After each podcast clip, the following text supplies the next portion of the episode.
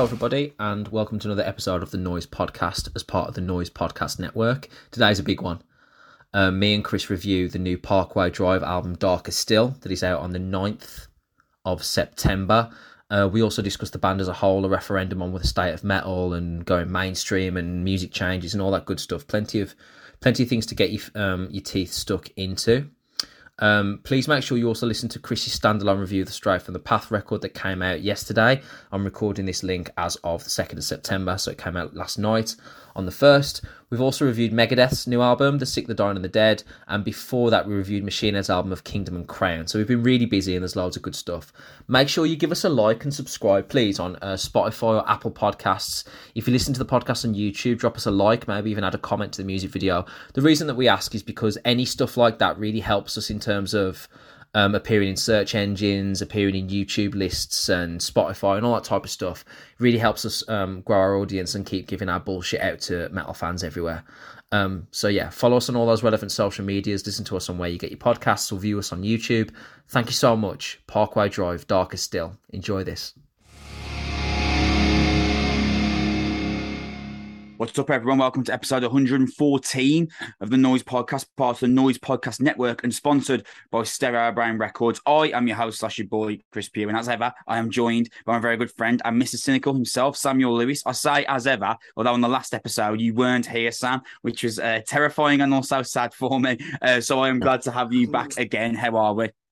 We're well, we're well. I'm sure you did magnificently, though. I haven't had a chance to listen to the episode since yesterday's recording, but um, with your radio experience, it must have been uh, must have been fun to sort of step back into that role again. It was it was fun. I, I did I did enjoy it, but I did I did really miss having you there. I mean, I, I spoke for like twenty seven minutes. And I was like, God, I've gone on and on and on here, so I'm I'm not sure the reception that's going to receive. But you know, you started what? to feel sorry fun. for the kids you teach. Yeah, yeah, massively.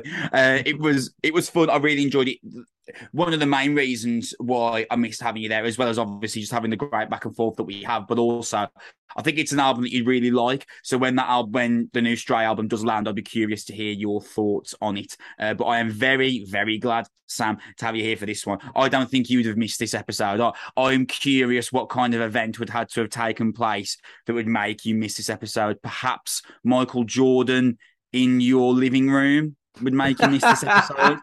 Not really sure what else would have made you miss the, what we're going to talk about today. Uh, yeah, it's touch and go. I think I'd have recorded this podcast in a burning building if I needed to. It's like oh, I think I've got I think I've got 45 minutes before the ceiling comes down. We're good. We're good. that, that meme where the dog's there and everything's on fire is like, this is fine. Yeah, yeah.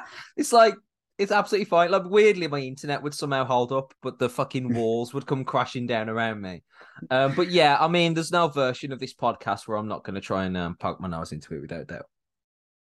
Speaking of podcasts, we are available on YouTube, Apple Podcasts, Spotify, basically wherever you listen to a podcast. Me and Sam will be there. And the best way to support us is by liking slash subscribing, depending on whichever service you are using. And also, uh, the best way to help us in terms of spreading the word is to tell a friend about us. That is a great way to uh, get the, the word out there about the Noise podcast.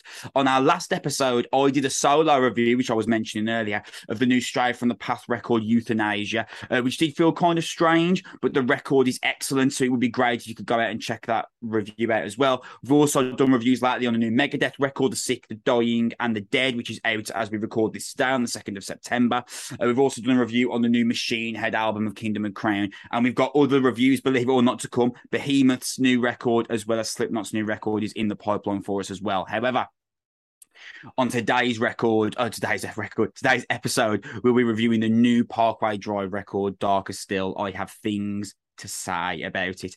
Uh, before we start saying things about it, please follow us on Twitter at Noise Podcast or at Noise UK for the general website Twitter handle. Sam, should we go? We should go. We should go. Uh, Darker Still is Parkway Drive's seventh album, out on September 9th via Epitaph Records, and it's the follow up to 2018's Reverence. Just curious on this, Sam. You know, I like we know I like to have a like contextual discussion with you before we actually start talking about the album. If Parkway Drive's career ended tomorrow, uh, how do you think they would be remembered? Um, not just in terms of metal, but maybe alternative music as a whole. How do you think they would be looked back upon? That's interesting. Um, they're probably considered one of the forefront metal bands of the of the current generation, aren't they? Um, they're Mhm. probably definitely considered one of the um, leading uh, bands in modern metalcore. And I would say that they've, um, especially with their last album, Reverence, and headlining Bloodstock, I would say they've reached that just below Metallica, competing with Machine Head, Lamb of God, Mastodon, Trivium kind of range, and Mhm. probably at the uh, probably at the front of that pack. So if you've got Metallica, Iron Maiden, Slipknot, probably is the big three. I know it's big four rip off, but there's the three biggest metal bands that can currently headline festivals. And then below them in the tier, you'd say maybe Bring Me the Horizon if they fancied it, and then the aforementioned bands, Parkway Drive and jostling near the front of that queue. And they're also um, probably my best bet to get in to that next Yep. strata. Yep. In terms of modern metal, would we consider are we at legendary status?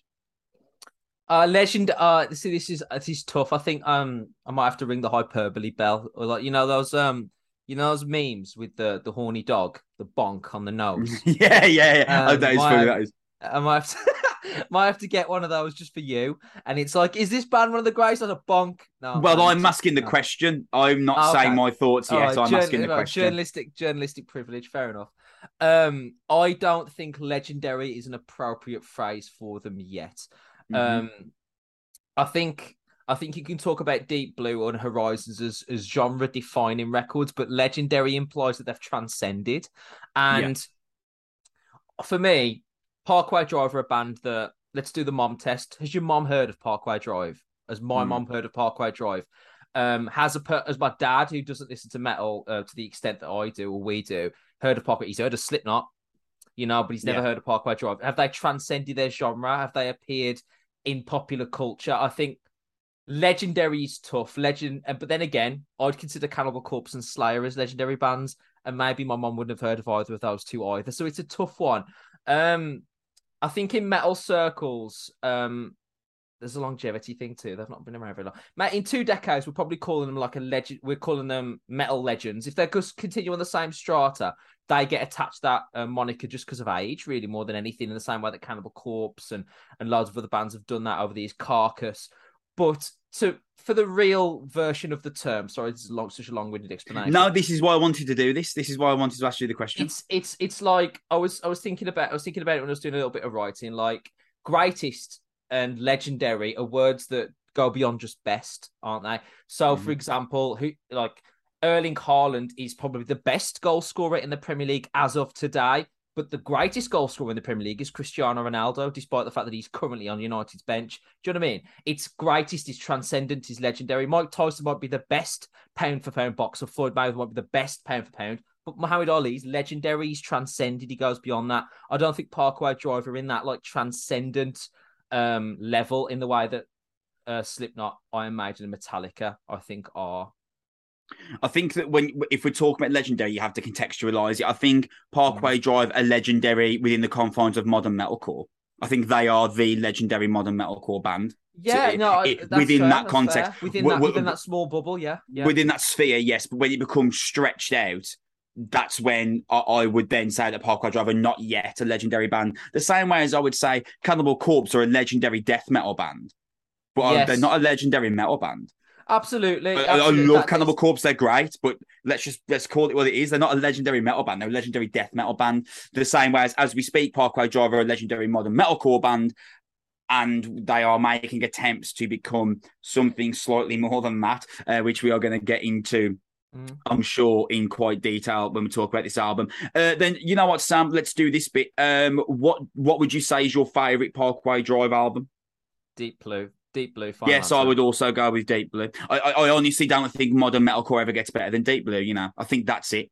I think that's the ceiling, and it, it just doesn't get topped. The same way as I was mentioning about Reign in Blood. Reign in Blood is the ceiling for thrash, and I don't think it ever gets topped. I don't think Deep Blue ever gets topped for modern metalcore. Yeah, like um, that's the thing. I completely agree with you. If metalcore end, if metalcore ended at the end of 2010, it has never, it would have never been improved, even if it had continued. It's never got yeah, better. yeah. Uh, if thra- if no one brought out a thrash metal from night uh, thrash metal album from like summer 1986 onwards, we haven't missed out on the best thrash metal album ever. Like it hasn't hasn't shifted. Um, it, here's the thing as well for me. Um, it's not close.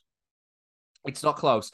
And it's it's so far in favor of Deep Blue that it almost skews every other Parkway Drive album to the Yeah, point yeah. where the, all the albums are very good, but Deep Blue is so good it almost makes you think in terms of a metalcore metalcore thing. You, you start to think to yourself, "Oh, Parkway Drive like one a one album band?" To the point because this is so so much better, but the other albums are great. Um, Yeah. it's just that that is so good, it almost skews negatively upon everything else. I think it's also worth mentioning so much we haven't got to yet. Parkway Drive are also one of the best live bands of the last two decades. We, we've Yeah. seen them four times. No, th- we've I've seen them four times, three times with you, but you saw them once without me as well. So we've both seen them four times each. Um, right. Each one I have loved, uh, but the one that really stands out, Sam, is when we saw them at Rock City in Nottingham. One of my favourite gigs ever. That was tight, Mhm. fifteen hundred people venue, and it was Terrifying. It was.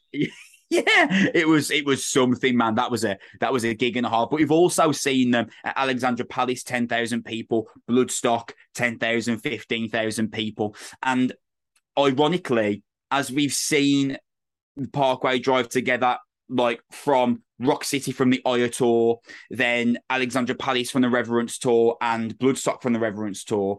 The stage production, the amount of people there just continues to increase, and the kind of spectacle and the size that Parkway Drive bring with them continues to increase. Um, so I would also say that as well as mentioning Parkway Drive are the best modern metalcore band of their generation, as well as that, they're the best live band of it as well. Uh, I don't think I've seen many bands that are better than Parkway Drive live. They are uh, really, really a special, special force live. That it's just, I mean, when we saw them at Bloodstock, we'd been waiting around for like a lot of the, like, a few of the bands that we wanted to see cancelled late. One of them being Code Orange. It was a bit of a slog of a day, to be fair, for those last two or three hours because do of the remember wind and weather, stuff. The weather cancelled some of the stages, didn't they? Do you remember that? We- Cradle, I think it was Cradle of Filth, was it, that we were going to come and of Filth got cancelled. Code Orange had cancelled a couple of weeks before the festival, so there was like a two or three hour block where the, where we were like, man, there really isn't anyone that we can see here because we were only there for the day, and the wind wasn't great, and it was uh, it was a bit of a killer to be fair. But then, soon as Parkway Drive started. It, it was it was like the rest of the day hadn't happened. Like it was, we were so in it. There was so much fun. It was kicking off to the, such an amazing extent that it was almost like the rest of the day hadn't happened. And there's not really many other live bands I can think of that carry that gravitas. I would agree. A lot gets made of the progression of Parkway Drive sound as well. And I feel like they almost get as much stick as Bring Me the Horizon got in that spell between That's the Spirit and Ammo. I feel like kind of now it's just accepted that Bring Me the Horizon have become a just completely different beast and they'll flirt with metal when they want to, but now they're a rock band. And that's fine, by the way, because they're doing really, really well. And I'm happy to see that. But it, it does become kind of increasingly frustrating for me, the, the kind of verbiage that gets thrown at Parkway Drive, because I feel like if you are one of those that criticize the change in sound for Parkway, I feel like what you are kind of saying is, I wish you were more like August Burns Red. And, and August Burns Red are a great metalcore band, but that's all they'll ever be. They're never going to reach past the prominence of a 1500 or 2000 cap venue. And there's absolutely nothing wrong with that, by the way. That's that's amazing for them. But if Parkway wants stadiums, why on earth wouldn't they create music that's going to get them there? And metalcore's just not going to do that, is it? No, no, it isn't. Um, I was in preparation. Is preparation for this? I was reading a sort of some bits around, and I, I reread um a section of one of my favorite books is a, a and justice for all truth about Metallica and the reason i read that is because this entire chapter about um load and reload and the decisions Yeah. that they made and why it sounds so different i'm not going to dwell too much because it whatever but the general point the consensus that was made is that two decades had passed between 1995 and and and and, and, and 1975 and, and they'd gone from being mid 20s in 1983 to sort of mid 30s after a divorce grown up as people. And rather than looking at the music as a regression look them as look at the band members as people going through a progression. And this is the same this is the same thing with parkway. Um the alternative universe where parkway just do the august burns red route to, as you describe is that is a series of steadily diminishing metalcore albums Yeah. where the best albums have already happened, the best songs have already been written, and it just is like a steady sort of slow decline, like Slayer. No offense, apart from Christ Illusion, really from 1991 onwards, Seasons in the Abyss, it is I'm sorry, it is. It does um, go down. A, a, a, downward spiral. Um, not not massively, but gradually. Same with ACDC. Really, I post back in black. Um, the ACDC albums are really listening to. Um, and and that that's just what happens. Um, so these these band members have progressed as people. They're older. They're less angry. They're less aggressive. They're not teenagers. They're not in their young twenties anymore. Um, anybody who is criticizing this band for changing their sound, wanting to stretch out, are also completely for, completely forgetting that these are human beings, that these are people, yeah. that they make human being related decisions. If you're still feeling exactly the same things, making exactly the same decisions, and having exactly the same instincts that you were at 21, that you are at 31, I'm not entirely sure that's the best thing for you. I'm not saying there's anything wrong with that, but like if you develop and you look for new experiences and you look for and you have new desires and things like that, why wouldn't that funnel towards your music? These have, you know, Winston Winston McCall probably doesn't want to do what he did in 2011, 15 times a night. He probably doesn't. He probably doesn't feel as enraged as he did then. Um, that's probably playing into it as well. Um, but coupled with that, from a more business standpoint, you're absolutely right. Um, ban for bands to decide to release the, the, the same style of music overall is when they get to a point that they're happy with and they're like this will do. And this is the music we want to play. This is the audience we want to play to. This works for me. People do that all the time. People get into a comfortable job a nice house a contented relationship and they're like this is this is good for me right? Loads of people do that. Loads of bands do that. That's fine. However, some people aren't built like that. Some people need to move jobs every five years to feel a challenge. Some people are always the I need to build more. I I, I look at the kitchen every six months and I want to do something else. They're like driven that way. Get up in the morning. They need to push themselves. It's a very hard life to lead. Not a lot of people are like that. Um, Parkway Drive are probably one of those bands that look to themselves and think about their evolving sound it Bring Me the Horizon were like that. Um, Metallica were like that, and sometimes it doesn't work out. It, you know what I mean? It just doesn't. Um, for every for every Parkway Drive, there's Asking Alexandria that changed their sound drastically and didn't work out for them. That's okay. Um, for every Avenged Sevenfold, there's a whole host of bands that have tried tried to do that kind of route and it and it hasn't worked out so well either. We were talking about how Wage War tried it, clearly got cold feet, realised it didn't go well, and they've returned, sort of gone in a backwards direction to what they did before. That's fine too. But to sit here uh, as a critic, as a Twitter personality, as a person who listens to this band and criticize them for wanting to do better for themselves, wanting to change as people, wanting to produce music that reflects who they are more personally. Who the fuck am I to say anything? Who the fuck is anybody else to say anything as well? And by the way, it's probably going to be quite successful like, you're right. Just to go back to your initial point, they're never going to play Wembley Arena playing Deep Blue ever. I, wish, I wish that was the case. Oh, it would be great. It would be great. Just imagine the shining world where metal is the foremost music on the planet. That would just be wonderful. I just think we'd be a nicer group of, but that isn't the case. You've got to play stadiums. You've got to play stadium friendly music. And if you go up as people, that's going to reflect for your music, which is such a personal thing to sit down and write a song as a reflection of yourself. And if you change, the music's going to change. It's almost cruel to look at Parkway Drive and say, no, no, no, you just produce the music I want to hear, the music I heard when I was 16 and I really liked. They're not robots. And also, you've got a fucking Spotify playlist. You listen to it. You listen to the 15 bands that come out every year that sound like 80% of what Parkway Drive did in 2010 and let these other people grow up and expand and do what they like because that's what life's about. That's what that, that that's what that's the point. So I, I it just seems really short sighted, really selfish, and really inconsiderate to who they are as people. I wanted to get some other perspectives apart from mine and Sam's on the idea of bands like branching out and changing the sound. So I put a tweet out on the at Noise Podcast Twitter. Feel free to follow us, and you could possibly possibly get involved next time we do this. And I said, um, how do you feel about bands changing musical direction slash moving to a more mainstream sound? Has the industry forced this, or do bands just get bored?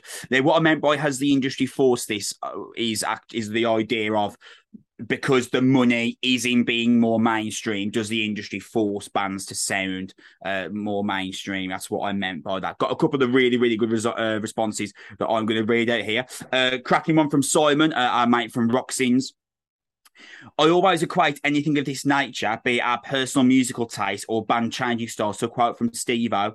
Quote, I love chocolate cake, but I couldn't eat it for every meal. It would make me sick. Change and diversity in, in art is natural and essential. I think that's pretty much bang on the money, mate. To be honest, like, I that's literally exactly that. Like, as much as I love metalcore, man, if metalcore was my job, and I, Karma's one, Karma's like my favorite Parkway Drive song. But imagine if Karma was my job, and like playing Karma every single night and then recording songs that still sound like Karma 10 years after writing it. It would probably really annoy me. Another really good response here from our mate Jasmine from the Noise Cartel. Uh, I think most of the time musicians should only ever make music for themselves and do what makes them happy. And if that means exploring different avenues after a few years of doing the same thing, then that's great. You wouldn't expect someone in any other field of work to stay in the same job or area if they were bored or it was affecting their mental health. Any other job, it's normal that you and your interests are number one and you're praised for taking new directions if it's more beneficial to you. Music should be exactly the same. Again, nail head from Jasmine. That- that is I literally, I could not have put it better myself. I, I literally could not have put it better myself. Last, If last you were- summer. Go on, sorry, no, go on. If you if me or you were, were really like bored of being of being an English teacher, no one would begrudge us if we decided to chase a, a more affluent career or a more a career that we would find more interesting. No one's going to point a finger at us and be like, "Oh, you sell out. You don't want to be a teacher anymore. You're going to do what you think's best for you, you weirdo." Like literally, no one's having that conversation with us. So I think I think Jasmine, I literally could not have put it better myself there. And then just um another really uh, response I thought was really cool from uh, red underscore sixteen ten.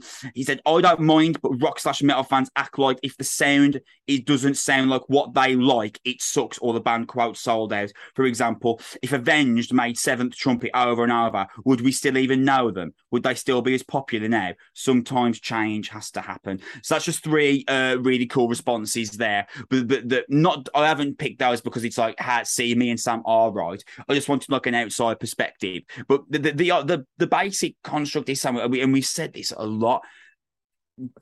Bands have to progress their sound if they want to progress the money that they make or challenge themselves. And I think that's what Parkway, well, not, I think that is what Parkway Drive have done over the last six years since Ire came out. Yeah, six years. Yeah, over the past six, seven years since Ire came out. And just to kind of rubber stamp that and, and prove that, there's literally physical proof that the musical direction that Parkway Drive took since Ire was the best for their career. They headline festivals now, and they're knocking on the door of headlining major UK and US festivals. They weren't doing that before Reverence, and they certainly weren't doing it before Ire. And if you look at a chart of Parkway Drive's album sales, not that they're the best mes- metric to go off these days, but still, they have increased for the UK on every single record, as well as other countries as well. They get 1.6 million monthly spot monthly listens on Spotify. Their tours sell incredibly well. You cannot get a standing ticket for Parkway Drive's UK arena tour next month. It cannot be done. I've looked everywhere. Me and you stupidly left it too late. I don't know why we did that. I massively regret it now. But every single metric you can go off, Parkway's progression into a metal band was from a metalcore band into a metal band was unquestionably the right one. So as we enter the discussion of Darker Still, Sam, after you listened to Reverence, I said I loved it. I reviewed it uh, for Noise, I believe, actually. I reviewed it um, and I, I said I loved it. You said you liked it. And then we saw it live together. And we both, even me saying I loved it, we both felt a lot more appreciation for the record. Rever- a lot of reverence really does need to be seen as opposed to heard. As it stands, how do you feel about Darker Still? I prefer it to prefer it to Reverence. I think it's a better album. I think it's um I think it's the best album of the post of the Ire movement. This if we fit into eras, um, then yeah, so the trio of Ire, Reverence, and Darker Still, you you'd put Darker Still at number one. Yep, I would, yeah. I think I think they've um I think they've polished I think they've polished the edges that they started sanding off on the first two records. And I think they've they've reached a, a more um efficient and professional sound, and they've really perfected the type of music that they've been trying to produce for two and a half albums. I really think it's come to fruition on um on Darker Still. I am massively torn between Ire and Darker Still. I don't want to be the subject of, you know, I'm very, I'm very bad at getting done for recency bias. So I won't say just yet whether I prefer Darker Still to Ire because I, am t- I'm very torn between the two. What I will say, I think Darker Still is a great record, Sam, and it's going to do really, really good things for Parkway Drive. This is. I'm, I'm again. I'm hastened to say whether this is going to be the record that moves Parkway into the top echelon of metal that can headline download and you know insert um, mainstream headline rock metal festival but at the very least, I think it's going to push them incredibly close. I, I, love what this record does for Parkway Drive, Sam. I love this record. Yes, yes, I agree. All right, so let me let me take the the hyperbolic mantle this time. Just if we take a look at Ire, which is I agree better than Reverence, but I think Darker Still's a little bit better.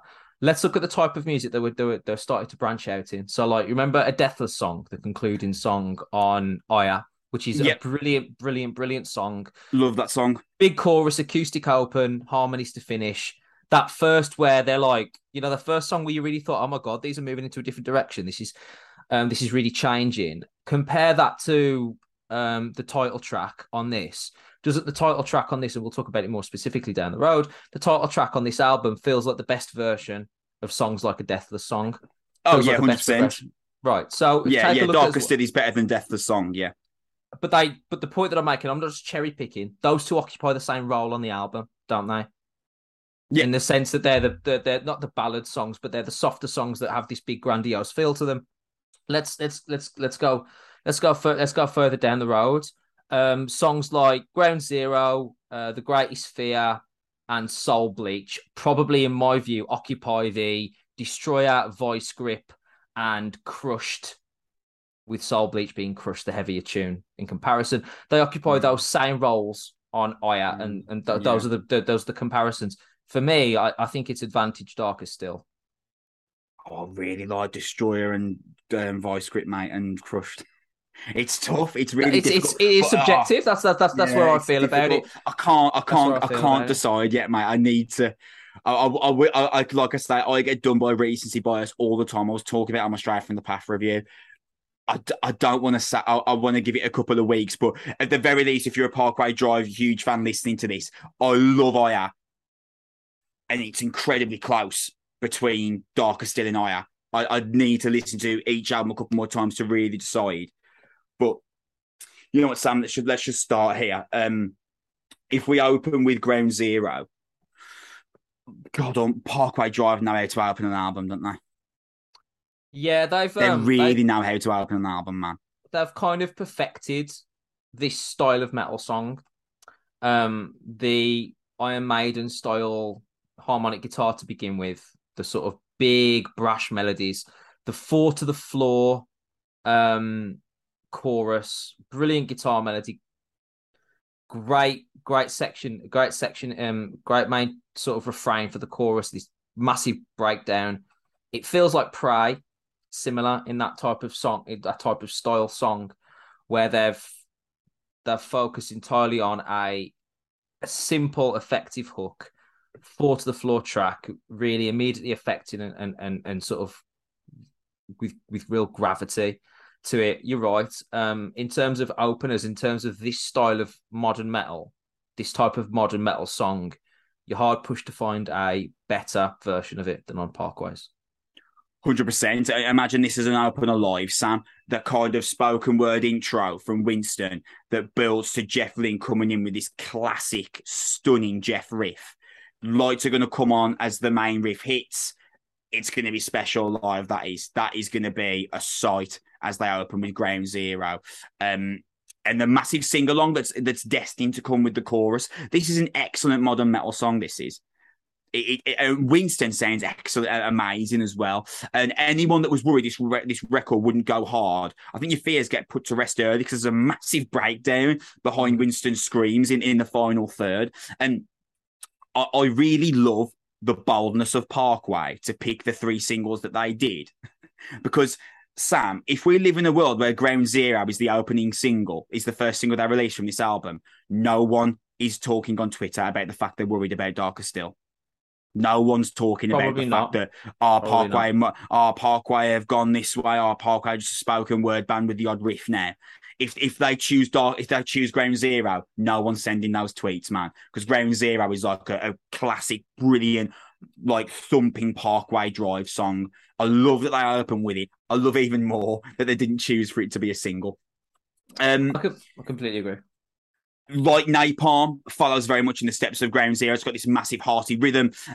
Jeff Ling, I'm sure we're going to hit that name is going to. We could probably put a counter on how many times Jeff Ling's going to come up in this in this review. But he drops these incredible clean lines over the top of this hearty rhythm. There's a massive pounding chorus. I think it's the first taste of a Jeff Ling solo as well. And of course, he doesn't disappoint. His technical ability is pretty astonishing so we don't just hit Jeff Ling uh, bingo, Sam. Let's just speak quickly now about the importance of Jeff Ling to this album because he, you mentioned before that he's got the best job in metal, and I, and I actually agree. He's on this album, he's an unbelievable driving force, just like on every Parkway album, but r- because of the leap that Parkway have taken into becoming like the modern metal band, Jeff has never been more important because it can't just be Fury and Flames here it has to be like a real technical prowess. And Lord knows Jeff Ling is the ideal candidate to bring that to the table.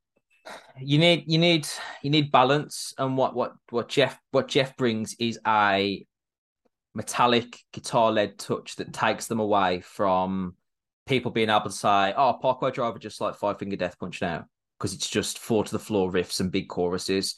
Um, what Jeff does is offers like a classic guitar, um, almost like a throwback, because some of the licks he puts in here are like Iron Maiden, like old school Metallica, like that level of like melody that you can sing aloud to. But when it's combined with the the heaviness and the brash and the the the the the, the ballsiness, really, just call it what it is, of Parkway, the sinew and muscle that that's in this in this album. What um Jeff does as an accompaniment is he softens some of the softens some of the edges. He sort of gives them a different edge. He gives them a different element, and it also allows Parkway Drive to have um both kind of textures happening at once, where you've got the heavy breakdowns, but also he comes in with his melodies over the top.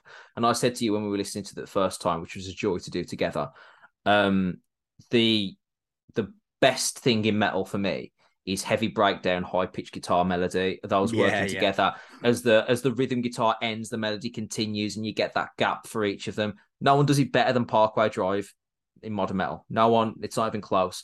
And they need those two things. That's why you need choruses in ver- to follow verses. That's why you need breakdowns to follow choruses. You need we, we talk about this all the time, but music when best written is what is given and then what is taken away and then given to you back.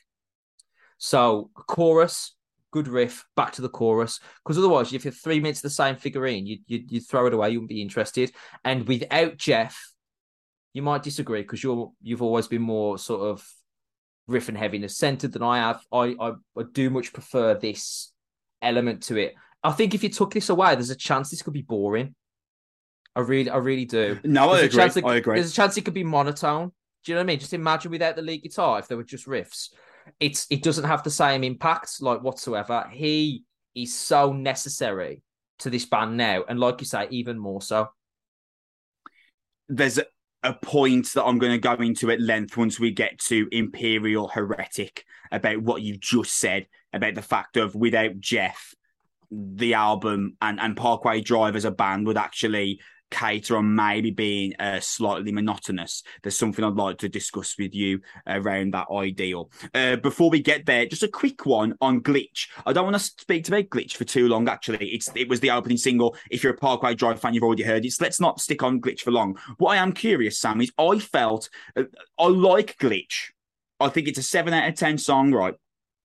But when I, when I heard it was the as the leading single for the album, I was slightly concerned because I, I thought, well, I only think this is like a seven out of ten, and if this is the song they've got the most faith in, I only think it's a seven. That could be quite damning for the rest of the album. Just quickly, Sam, I feel like Glitch sounds much better within the context of the album. Uh, do we agree there?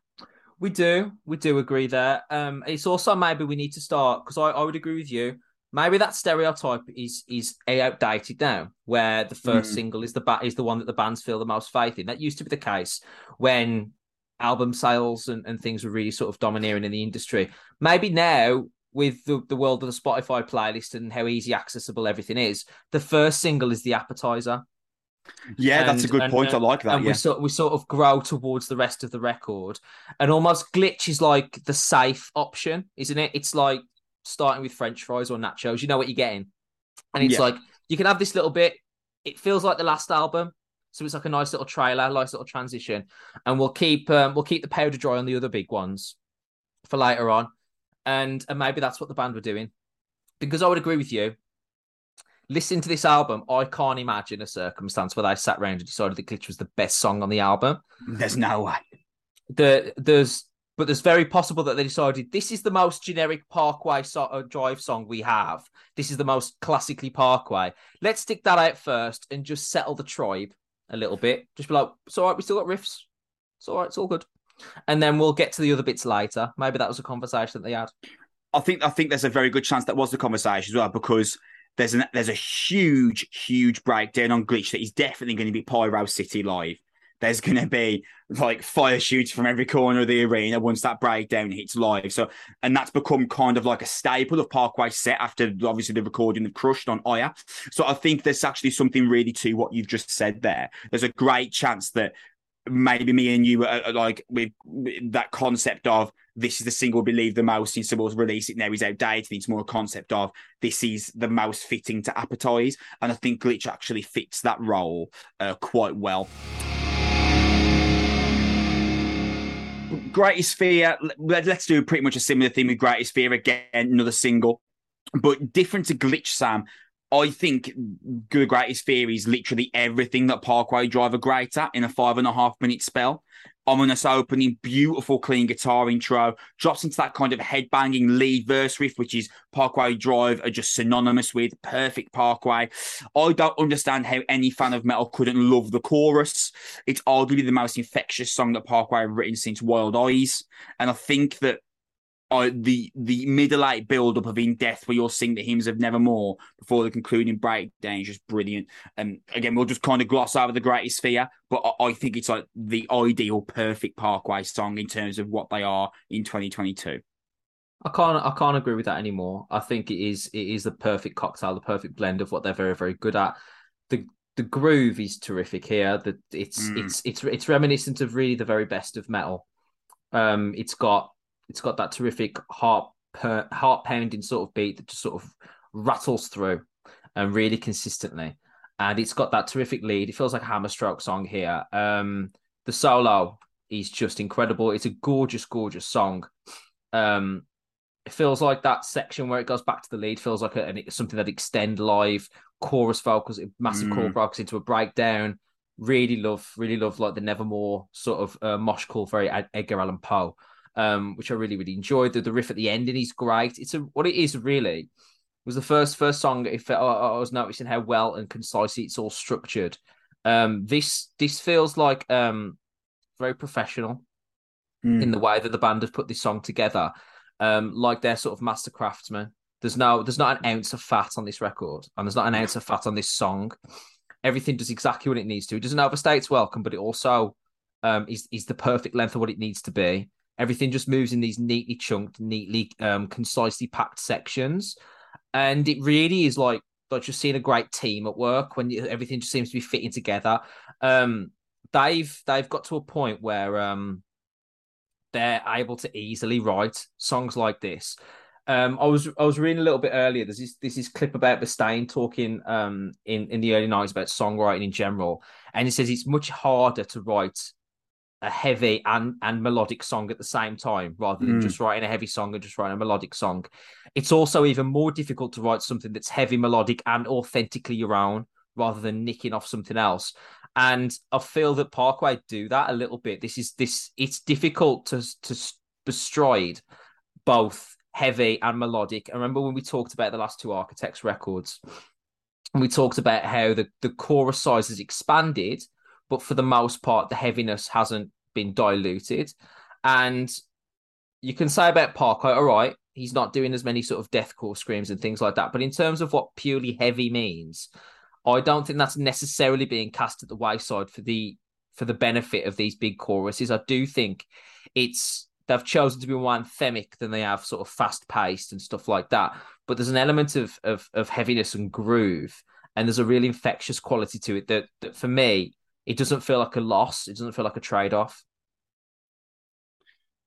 As we move to Darker Still, a uh, title track, uh, also a single, but I- am not going to gloss over this one. Like no, I please, no, please don't. And like I did with Greatest Fear and Glitch. I can't tell you how much I love that Parkway had the guts to release this as a single. It's probably the boldest move of their career, but I'd also like to add that I don't think it's the boldest move of their career by much because you referenced it earlier. The closing song on Ire, a Deathless song, wasn't quite a ballad to this extent, but it wasn't far off. They even mm. re-recorded that song with a vocalist of Bloody Tonight Alive, which, yeah, which are like a borderline pop punk, like pop rock band, also from Australia. So Shit. when I saw when I saw the release of this as a single, and I saw some people on Twitter and Facebook and stuff kicking off. And saying things like, "Oh, the, Parkway have changed so much. Oh, you know, I can't believe they've done this." I couldn't help but think, do you actually listen to Parkway Drive? Because if you if you properly listen to Parkway Drive, there's no there's no way you'd be anywhere near the same amount of shocked as you currently are because because you you would have heard a deathless song and this darker still okay is the boldest thing you've ever done. But it wouldn't be a massive surprise how could you not have seen this coming? Like and that's why i think that the people that criticize parkway drive don't even really listen to them and just believe it or not some people got angry, angry on the internet out of nothing. But like it just makes me think you, you must not listen to them because you would definitely have known this was coming. A Deathless song is just basically 70% of this, just slightly tuned down a little bit more. But instead of talking about the people who criticize, let's just talk about it, Sam, because I, I just think this is brilliant, man. Six minutes, and there's just there's something about this song. I just I can't help but think, Sam, that about the moment it's going to be like a pitch black stage. They're, they're probably going to play this last before the encore. And when Jeff's main riff comes in that reflects the motif of the whistling, are you telling me that thousands of people aren't going to sing this riff back at them? I think this is going to be like the new Wild Eyes in terms of fan participation. You know, the second Jeff stands there, the spotlight goes on him and he starts playing the riff, people start singing it across the crowd. I can't. I, I, just. I can't help but imagine this is going to be the new Wild Eyes in terms of fan participation. It's melodic. It's intelligent but simple. Astonishingly catchy. Oh, Sam, I think this song is superb, man. It's brilliant. This so good. It's the best song of the album, I think. Um, I think that it's it's it's perfect. I spent four and a half minutes of this waiting for Jeff to recreate this on guitar, knowing it was going to happen and just was like just ecstatic the moment I heard this the first time that yeah, it sort of yeah. comes back in. Um, but they finally they did the thing that they all wanted them to do, all, all, all song and stuff. Um, but let's talk let's talk about it in sort of like a more macro sense, like the fact that they were able to rotate um from the initial whistled melody at the start to change the melody and then put chords behind it. That progression's really smart. Yeah, that, that, um, that, reflects that reflects the whistling. Like it's the same. The whistle is the same as the riff. But what? yeah, but but even even even just the whistling on its own, there's two sets of whistling. So there's the initial melody, and then it kicks into the second one, and then the chords sort of slowly change underneath. Even even that alone is is, is superb. And then that's before you actually get to the rest of the song. Um, the the, the the the little lead and the pre the little sort of leads and the little melodies and the pre-choruses and the and and and, and the the the depth. There's a little transition outside of the first verse that's just beautiful. That little core, uh, that little uh, guitar solo, uh, just feels like the band is growing up. And the guitar melody kicking back in at the end is just a beautifully transcendent moment, and just just excellent, excellent. The chorus is huge. It's perfectly perfectly um perfectly put together. The orchestra in the excuse me, uh, the orchestra and the the band coming together in this way and having all these elements of real depth. Yeah, this is new territory for the band, but you're right. The boat hasn't been pushed out pushed out miles. It's been probably been pushed out feet, um, even inches. To be honest, it's just a a superb, superb song by a band that really feel like they're coming into their own and into their prime as songwriters and how ambitious they are. So furious we haven't got tickets to see them. I'm so annoyed. So it's going to bother because I, they would have they would have played this, they would have played Ground Zero. Oh yeah, uh, but yeah. Anyway, before I melt down, I think it, it's a brilliant piece of music. I love that they had the guts to release this single, and I think if we just remove the music of Parkway from the occasion, from the equation for for a moment, one of the things I love most about Parkway is I genuinely believe, even if someone from Epitaph Records walked up to them and said, "This record's going to bomb," by the way, like this record's not going to do well, I still believe Parkway would release this because it's what they believe in and what they want to do. And I've watched a few interviews with Winston now where it's been kind of anecdotally referenced that some fans are, are, are annoyed that they're not playing blast beats and breakdowns every two minutes in a song anymore. And Winston, he doesn't say, I don't care about those guys though. He doesn't say that, but he's he makes it very much clear that do you know what? This is what we believe in. So if you decide to turn your back on us, okay, fine, that is your prerogative. But we don't. We're going to carry on doing the thing that we do because we believe in it. And Darker Still is the perfect, perfect example of that because it's the boldest thing they've done. They probably knew in their heads it was going to get the attention of the people that don't really listen to Parkway but just like to moan, and that's exactly what's happened. But like I say, the people who do listen to Parkway properly would have known this was eventually coming but could not have known that it would be done as well as it's done because this is like three times better than a Deathless song. And a Deathless song's a really good song, but this is this is just like another level. I Sam, I, I actually think that my favorite song on the album is actually in, Imperial Heretic. Um, there's a few reasons for that. And you mentioned earlier about Jeff being like the kind of the, the, the necessary mainstay, and I mentioned that there was something I wanted to discuss there, and I'm going to bring that in here. First of all, if I told you a song on the album opens with "Wows," you'd rightfully be nervous, wouldn't you? Because because the second I started "Wow," I was like, "Oh, lads, do you have to?" But then within five seconds, I was like, oh, they're going to do this in a parkway way, where it's not actually cheesy at all. In fact, the wabos are proper like adrenaline fueling because they're used to like behind well, in, well behind Jeff's guitar lines to make the wabos seem as anthemic as a chorus. Just a, a fantastic, fantastic opening to a track. But in speaking about the thing I want to mention about Jeff, the rhythm section of Parkway Drive really earn their weight in gold throughout the record, but specifically in this track for me. Ben, the drummer, Luke, the rhythm guitarist, and the bassist name, Joya, that's his name, Joya, Joya, lay down these kind of crushing beats that make Jeff and Winston's entrances really sound like they mean something. And I'm going to make a pro wrestling analogy here, Sam, because of course I am. In pro wrestling, the, the mid card wrestlers are actually sometimes the most important because they're talented enough to make the main event wrestlers look great when they wrestle them, which means that everyone earns more money because people will buy tickets to see the main event guys because the people in the mid card keep making them look great. So people want to see the guys in the main event, and then everyone makes more money because more fans are buying tickets. And I feel like there's a kind of symbiotic nature here between the quality of the rhythm section, but the rhythm section understand that Winston and Jeff need to take the limelight and blow everyone away. And that's what happens on Imperial Heretic because the rhythm section is fantastic on this song. Just this like soul crushing, relentless beat, but it, you could almost forget about them because really it's Jeff lines, Jeff's lines and the breakdown from Winston that takes all the that takes all the massive pomp and circumstance but it, like the rhythm section of Parkway, they're fantastic musicians that know their role in the band and they know what they're there to do. They're there to add extra circumstance to Jeff and Winston.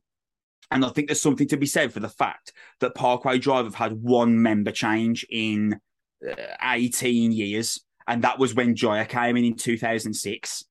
Do you know what I mean? There's every reason, Sam, every single reason why Luke, the rhythm guitarist, he's so good. He could easily stand up and be like, lads, come on, man. Will you just put a bit more extra focus on me? Not once does he do it. He knows that Jeff and Winston need to take the main limelight, and they are there to add the extra supporting blocks. And uh, Imperial Heretic is absolutely amazing. I love this song so much. From the wows that enter as the, but they're almost like uh, an, as anthemic as a chorus. From the huge breakdown to Jeff's incredible um, lead guitar picks to Winston's crushing vocals, so technical, so much fun. I think it's a beautiful song, and I think it highlights everything that's great about Parkway in the sense of I don't feel like there's an ego within the band. Everyone knows what they're there to do. They're there to make Winston and Jeff look great. I, I adore Imperial Heretic. Man, I went off on one then, Sam. Uh, but yeah, I love the song. Uh, what you think about Imperial Heretic, man? It's a brilliant, brilliant song. The the cyclical melody to open is just superb. I think you make a great point about how the band sort of prop up um, at their foundation those um, those star members. Um, you can make a you can make a million analogies to this. For every Jordan, there's a Scottie Pippen, and for every Paul Scholes, yeah. there's a Roy there's a Roy Keane. For every Gattuso, for Pirlo, and that, that type of stuff. You need someone to do the dirty work a little bit, so the star can sort of shine. And the stars are absolutely Winston and Jeff. Um, I love I, the. This is one of those songs where it's like, oh, this is very clearly been written to perform live. Oh yeah, very, yeah, yeah. very, very clearly. Um, when you combine the, the vocal touch of so that you can get the crowd involved, to the fact that this is a quintessential headbanging number um, that allows the band to really push this intensity and this energy. Um, the dueling harmony and the melodies, the main refrain, this is just fantastic, just really, really, really gorgeous. Um, it's just it's just a fantastic song. It does feel like if you'd put Iron Maiden in 2022 and they've had three albums, in the late 2010s, like what would they sound like? They'd sound like this. That this is the sort of direction that they would take in the modern world, um, because just this is this is what makes the most sense for that type of music. This is um as accessible a great metal song um as as it's likely to be in in in in the modern day to be honest um because i i feel like you could you could you could chuck this on for a wide variety of people and i don't really feel that it would be um a tough a tough song to swallow, tough album to swallow, and this is this is part of that. Um, it's it's a it's a it's a it's a brilliant song. It's a brilliant brilliant song, and I also feel that as we as we move towards the rest of the record, Chris, um, obviously God if God can bleed sort of like a, a, a sort of transitional tune and so stranger, yeah. but the the, the, yeah. the three final songs. Soul Bleach, Land of the Lost, and From Heart of Darkness. As much as as much as Winston can say, well, this is what we want to do. I think if if you're an old school Parkway fan, which we're both, aren't we? We we like the old and the new, but um, I would be reassured in the last three songs of this that I actually still get some classic Parkway elements, at least yeah. as mod as modern as I'm going to get them in 2022, um, because the three minutes of Soul Bleach, the heaviest song on the album, yeah. Yeah, the three minutes you get from Soul Bleach is is fantastic. There's like a Slipknot type rhythm in the verse. There's that opening mosh call. There's the the, the final breakdown at the end with that groove. It's just gonna it's just gonna go off live if they're playing this live, and then I'm I'm not gonna sort of switch over the last two songs in sort of like massive pace because I'll hand back to you in just a moment. But if you listen to the Land of the Lost, which is like this lumbering, really heavy really thick breakdown. Winston coming back on the end of this tune, and then he listened to Heart of Dark from the Heart of Darkness, which um makes you makes you feel that really Winston's vocals how much they've grown, and he also gives you some some growls and, and some real some heavy moments as well in those last couple of songs. Um, I think this is as as catered to as I could expect to be from a band in their seventh album in a metal landscape that really is not revisiting metalcore acts anyway and that type of stuff. So even looking it through that kaleidoscope, what I get from those last three songs is as heavy as Modern Parkway are prepared to be, and as heavy as they absolutely need to be for where their career is right now. I I, I get what I I get what I need from this Parkway Drive album, even if I've just come for riffs. I get what yeah. I need from yeah, this album. That, yeah. And I also get what I need just about if I'm here for like screams because there's enough of that as well, and the choruses are big. But I also get all this other stuff as well. I also get all the melody and all the intricacy and all the depth and all the intertextuality and the fact that they're growing as songwriters and it feels like a really cool album. Um, I I think this is as good a fan service for a progressional album for a band that is ever going to be. This doesn't feel like they've just come out and said to me, "This is who we are now. Like it or deal with it." Like Bring Me did with That's the Spirit. They very clearly don't give a fuck what anyone thought about that album at all. They even wrote a song taking the piss out of people about them being in being in metal bands. The whole fucking, Oh, that was on um, amo. That was heavy metal. oh, that was on amo. That was. But no, but no. My the- apologies. the- the- no, no, but the, the same sentiment was trans- used for that's yeah. the spirit. The same Yes, sentiment was used because Ollie kept Ollie kept saying, "I don't care if you don't like it." So I was, I was just So it, well, across that song was on amo. But You're yeah, absolutely right. But at least, all right, that if you even put those two albums together over that two or three years, that transition, they were actively writing songs to to wind up a fan base that they were once part of. Um, Parkway Drive here have transitioned, but also have maintained lots of elements that made them Parkway Drive in 2010, as well as adding new elements that make them Parkway Drive in 2022. It's it's a much more efficient beast. They're a better band now. They're a more expansive band now, and we need this. I mean, just to just to tie a bow on this album from from sort of my perspective, and we'll come back to it because I have a question for you uh, uh, Mhm. as well. Sort of twist it round at the end of this. Um, you, I, I'm of the opinion you can't be a metal fan that complains about the consistency of download festival headliners and also bitch when bands like Parkway Drive attempt to become one of those bands that can headline park, absolutely, ha- pa- Absolutely. festivals absolutely. because you go and find hundred thousand people that'll that'll go into a field for Cannibal Corpse. Good luck. Good luck. Mm, yeah. because Cannibal Corpse have been looking for that for 30 years. and I haven't found it either. So, and I know, I know I love Cannibal Corpse, but you go out and do that. You, you, you do that. You let me know how that goes. Um, so if you want different bands to break up the monotony of Iron Maiden, Metallica, Slipknot, Iron Maiden, Metallica, Slipknot, Def Leppard, Kiss, those kind of bands. You know what you need? You need modern bands to sort of take that mantle and start to write songs that are going to appear on a wider basis for those festivals.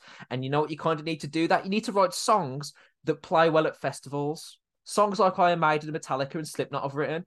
Um, because if Slipknot produced five albums that sounded like their opening record, or Iowa, they'd be still playing in fucking basements in Minnesota. They wouldn't, they wouldn't be playing at the headlining Download Festival. You know what got them to headline Download Festival? Duality, Before I Forget, Psychosocial, Dead Memories. Uh, It's it's ridiculous. Metallica weren't ever going to headline a festival if they just produced albums that sound like And Justice for All for 25 years. Blackened, as much as I love it, isn't getting 80,000 people in a field. It just isn't. It, that's why every time it comes on a nightclub, only me and Chris are the fucking people singing along to it. Everyone else has gone out for a fag. Um, it's just the way that the world works. I'm really sorry. That's why Harry Styles sells out arenas and fucking Pantera and, and Pantera never got anywhere near it. That that is the way the world works. So if you want Pantera to ascend, then you've got to accept it. You've got to accept a few sacrifices that come with that. Or you've got to find hundred thousand people in every single country that are willing to go to a festival and watch this band. You you you try and find them because they they don't exist. It just doesn't happen. So my question to you is: Yeah. In five or ten years, could this be a Sempiternal kind of album for Parkway Drive? Does it do enough for that? I came away thinking, I think it's about ninety percent of what Sempiternal is for Bring Me the Horizon for their career, for their transition. I don't think there's a single that can do what Shadow Moses did for Bring Me the no, no, there's not. No, no, a there's Parkway not. Drive that, that No. could literally be played on Radio One at four o'clock in the afternoon and also at nightclubs in two in the morning. And there's haven't a written- sleepwalking either. There's not a sleepwalking either. there is the singles the singles aren't strong enough but given that this is part of a three album transition can um can darker still be the final touch on a headline download push for parkway drive is this the Ah. final key for them in a in download we know bloodstock in 2024 could be parkway drive Oh Say yeah, by, yeah. by by download 2025, which is two festivals and a bit festivals from here, could Parkway Drive headline by midway through this decade based on this album? only if Copping is willing to take a chance.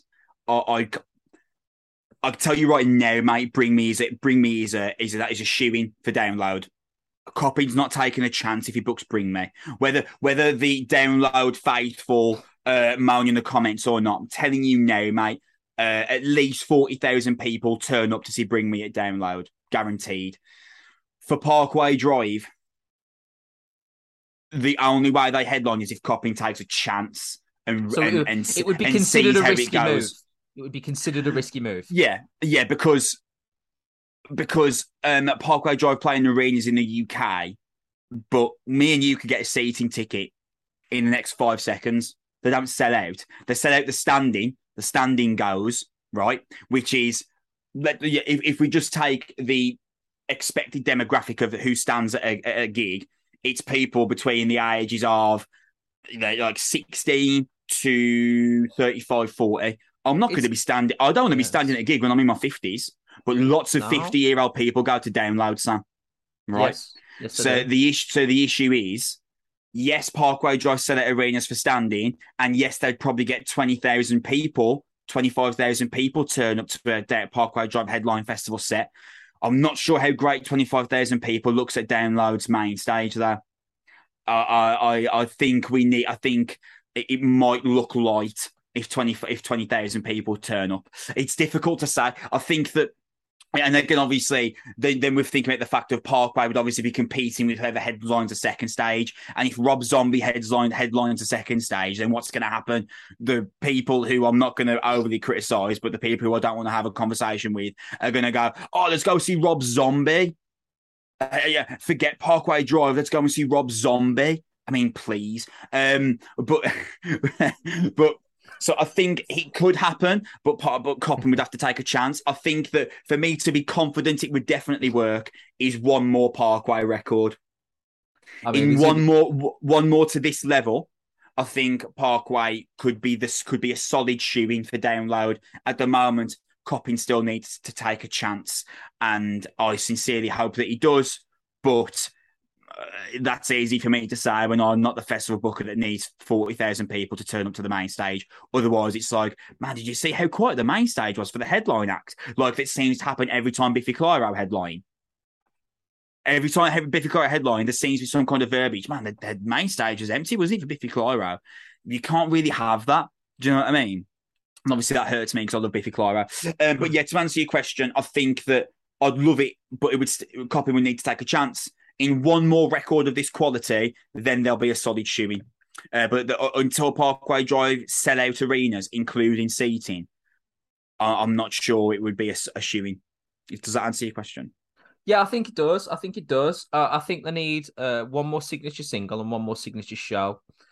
It, Yeah. it like if they can do a tour where they culminate in a big show, like a one-off 30,000, 20,000, 15,000, whatever it might be, a not download level sort of festival, but if they can play like I don't know, could they do like the equivalent to the NIA, but with like a couple of really good headliners in like a year, and do and do like what Slayer did when they brought out Lamb of God? Mm, Could they do a version of that? You know what I mean? And it's like Yeah, yeah. Parkway Parkway Drive with Killswitch and Trivium, yeah, I think Parkway could. I think Parkway could headline Wembley Arena. and then yeah, and and they they do that, and it, it sells out, and it's a really good night. And then on top of that, they have. I I, I agree with you. Um, one of the reasons that started to separate this band when they were a metalcore band is songs like Wild Eyes and Karma. Um, because they became transcendent songs within the genre. They're in a different room now. They're in a different world. They need a transcendent heavy metal song. Yeah, Um, they they need their Shadow Moses. They need their Enter Sandman. They need something like that that that gets um the people who want to listen to Rob Zombie play a fifteen minute bass solo while scenes from Saw play in the background. Um, the people that want to go and see that will at least know it and at least be able to go along. The thing, the things that that sold that that, that sell it is like when me and you went to download in June. Our friend who will never listen to Iron Maiden unless I absolutely force him enjoyed seeing Iron Maiden because Iron Maiden are a great live band. Because even Yeah. if you don't know them, they've got like three or four songs that are just transcendent. You know what to do on Run to the Hills. You just do. Everyone does. Hallowed be thy name. Fear of the Dark. They've got they've got like eight of those. That's why they're massive. Um, and Parkway Parkway need theirs for for what that is. I don't think this album has that single. I think it has everything else. If you Yeah. could take out if you could take out glitch and replace it with here is the best Parkway Drive modern metal song of the last five years, and it's heavy and it's catchy and it's got this massive chorus and it grows in popularity, then yeah, 2024, 2025, watch the fuck out because Parkway Drive will be headlining one of those big festivals. And obviously, for the people who listen to this international stages, that's fine. But they might turn around and say, well, Sam and Chris, they've already headlined Wacken. And that, that's that's fair. Yeah, But- yeah, and Wacken, it, Wacken is like download in Germany. To be fair, Yeah, so, So, they yeah. they are they aren't far away, and that is an absolutely fair thing to say. But we're we're Western boys, and really the biggest shifters in the careers of bands outside of Europe and, and sort of Australia and places like that. And they might headline sort of big festivals in Australia. I would assume that they definitely do the metal equivalents. Um, but what really shifts the gears for tours is the UK and the US. It has always done. It has always done that. Um, and if they're able to get big stadium shows in in the United States of America, or they're able to be like like Avenged Sevenfold in 2017 came out with Metallica, could they do that where they're the lead support, uh, but they get an hour for like Iron Maiden or Metallica or Slipknot? And that helps build their audience. Could they do that type of thing? I think that that's that that door is that door is wide open for this band. I just think they need, like you say, I think they do maybe do need one more album, and that album has to contain one more great song. And the next 18 months has to have like a defining kind of show, social Mm. media campaign, big because they released, they released a live album from Wacken last year, and that was cool. Um I just I, I think they need I need that need something else. Like when Architects did the Albert Hall thing, it felt special. It felt like they were moving towards something. Um that's that's that's where they need to be. But Parkway Driver are closer than any band outside of Bring Me are probably already there. Um, in terms of these big, massive um metal bands that are growing into those final that final level of, of alternative music. You said everything that I pretty much wanted to say about Land of Lost and From the Heart of Darkness, but there is just something I want to add about Soul Bleach. Um, It's probably the heaviest song Parkway have written since Crushed from Ire. Yeah. Uh, Yeah. that three and a half minutes of unrelenting fury, the breakdown, if you don't kill me, you better run, is just like literally head caving. Uh, but what I wanted to say about this, and this for me is, is the big signifier of how far Parkway have come. The, this is the heaviest song they've written since Crushed. It's the most predictable song on the album. It's the it's the song that I think is the easy. It's not boring, but it's the easiest that you could become bored by. That's how Yeah. far Parkway have come now. Because 12 they- songs they sounded wrote- like Soul Bleach, we'd have been like, this is rubbish. Ex- yeah, they, because they wrote they wrote sixty different variations of Soul Bleach throughout the without killing with a smile, Horizons, uh, Deep Blue, and Atlas. There's like sixty variations of Soul Bleach on those four records. But Yeah. this is what makes Dying to Believe such a fantastic Feeder band. on Ire. Yeah. Bottom Feeder and Dying to Believe on Ire. The, Yeah. the moment the moment Heretic um moment Heretic Imperial Heretic, yeah. Thank you very much. Imperial Heretic comes on. They're never playing Bottom Feeder again because they, they, they, they fit the same role. Yeah, They- they- yeah. Do you know? Do you know that's that they're, they're not doing more of those. I I could sorry to sorry to have cut you off there, but I, I completely completely agree. The Sound of Violence, good tune. When are they ever playing the Sound of Violence again? It Nah, they're not playing the Sound of Violence again. in in in the good song though, but in the annals of heavy Parkway Drive songs, in two albums' time, Soul Bleach won't be on this set list. Yeah, yeah, hundred percent. Just won't be. 100 percent, one hundred percent. Um, wow, Sam, we have gone here. We have spoken about Parkway Drive. To be fair, we did kind of warn that we had things to say. Just in closing, for me, I think this is a fantastic Parkway Drive record. I love this album. This is going to do big things for Parkway Drive. Whether it's big enough for them to be considered like one of the biggest metal bands in the world right now, I'm not sure. I hope. I think that's what they deserve but I feel, feel they might need one more album to get there. This is a fantastic album. There's no reason for any Parkway Drive fan listening to this to be worried about what they're going to hear on September 9th. This album is superb. It's the, you know, I think it's the best case scenario what you could realistically want from Parkway, considering where they're going. Genius songwriting, riffs you can't help but sing along to, crushing breakdowns, fantastic melodies. Parkway Drive are just the best. I adore the I adore the bones of this band. This album is fantastic. It's it's going to do big things for them, and I just hope that the people that really make the big decision in the, in the music industry, i.e., your Andy Coppings, take a chance because Parkway deserve it. This album's amazing. It's like I say, it's neck and neck with Ire because I really, really adore Ire. in terms of which one's the, the best album of this triumvirate of progression for Parkway. But all that aside, the important thing is fantastic album, one of the best bands in the world. The Park Parkway fans are going to adore this. And you know what, Sam? You made a great point earlier. If Metallica take Parkway on a stadium tour, Metallica fans will love this band. Yes. Metallica Yes. fans would love this band. If Metallica do a stadium tour, if Maiden do a stadium tour, and they took Parkway, Parkway would go over massive with that crowd, massive. And I think that could be you, you, a real difference maker for them. Ire love this band. Ire love this album. Amazing. Sam to close. I completely agree. If you think that this is better than I, or at least close to, that means that means the moment you decide in the next couple of weeks, if you think this album is even just a little bit better than I, that means it's the best Parkway Drive album since Atlas. Yep. That Yeah. that's what that would that's what that would mean. In So- 10 years, yeah. So that is that is an incredible achievement for this band. Barring them turning into like a like progressive band that completely changes their direction and goes on seven, eight minute songs, which Parkway are never going to be. This is the best version of the band that they could possibly get. This is concise, it is heavy, it is melodic, it is anthemic, it is pulsing, it is perfectly polished, it's professional, it is efficient, it is concise.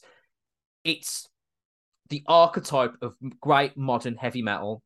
And if you want to listen to everything else, you want you don't fancy it, it's not for you. That is okay. If you're walking into this expecting horizons, don't listen to it. But Mm. if you if you've got an open mind and you like Parkway Drive's music and you like the direction that they can go in and you think that you want to just hear a great rock album, a great metal album, this does exactly that. I think this would be very good for Parkway's career moving forward. I respect their boldness, their ambition, their bravery, and I do think that in two or three years there's an extra spot opened up. Um, maybe a couple of album, uh, maybe an album or two down the road, where where Parkway Drive are in that stadium selling where Avenged Sevenfold are. I, I I don't I don't see any reason why they can't be that band. This is to help them on that way. Man, there it is. If you are still listening, me and Sam have nearly gone for 80 minutes here. Good Lord, talking about one album. If you're still listening, if you've listened to this episode, I cannot tell you how much I appreciate uh, you giving us your attention, especially for this amount of time. Uh, Darker Still is out on September 9th via Epitaph Records. It's superb, and if and you're gonna love it, trust me. Um, thank you so much for listening. Good Lord, uh, the best way to support me and Sam and the Noise Podcast is by subscribing on YouTube slash liking, depending on whichever service you use. The next time you will see me and Sam, hey, guess what? The big records don't stop coming uh, because me and Sam are going to be talking about the new Behemoth record in the coming week. And me and Sam are going to record that show. So the big shows don't stop coming. Uh, follow us on Twitter at Noise Podcast. Uh, subscribe on YouTube. Uh, like, depending on whichever service you are using. Uh, thank you so much for listening. Me and Sam are going to be back in around about a week's time discussing the new Behemoth record. Um, thank you for your time. Enjoy Darker Still. It's superb. We'll see you soon. We love you. Bye.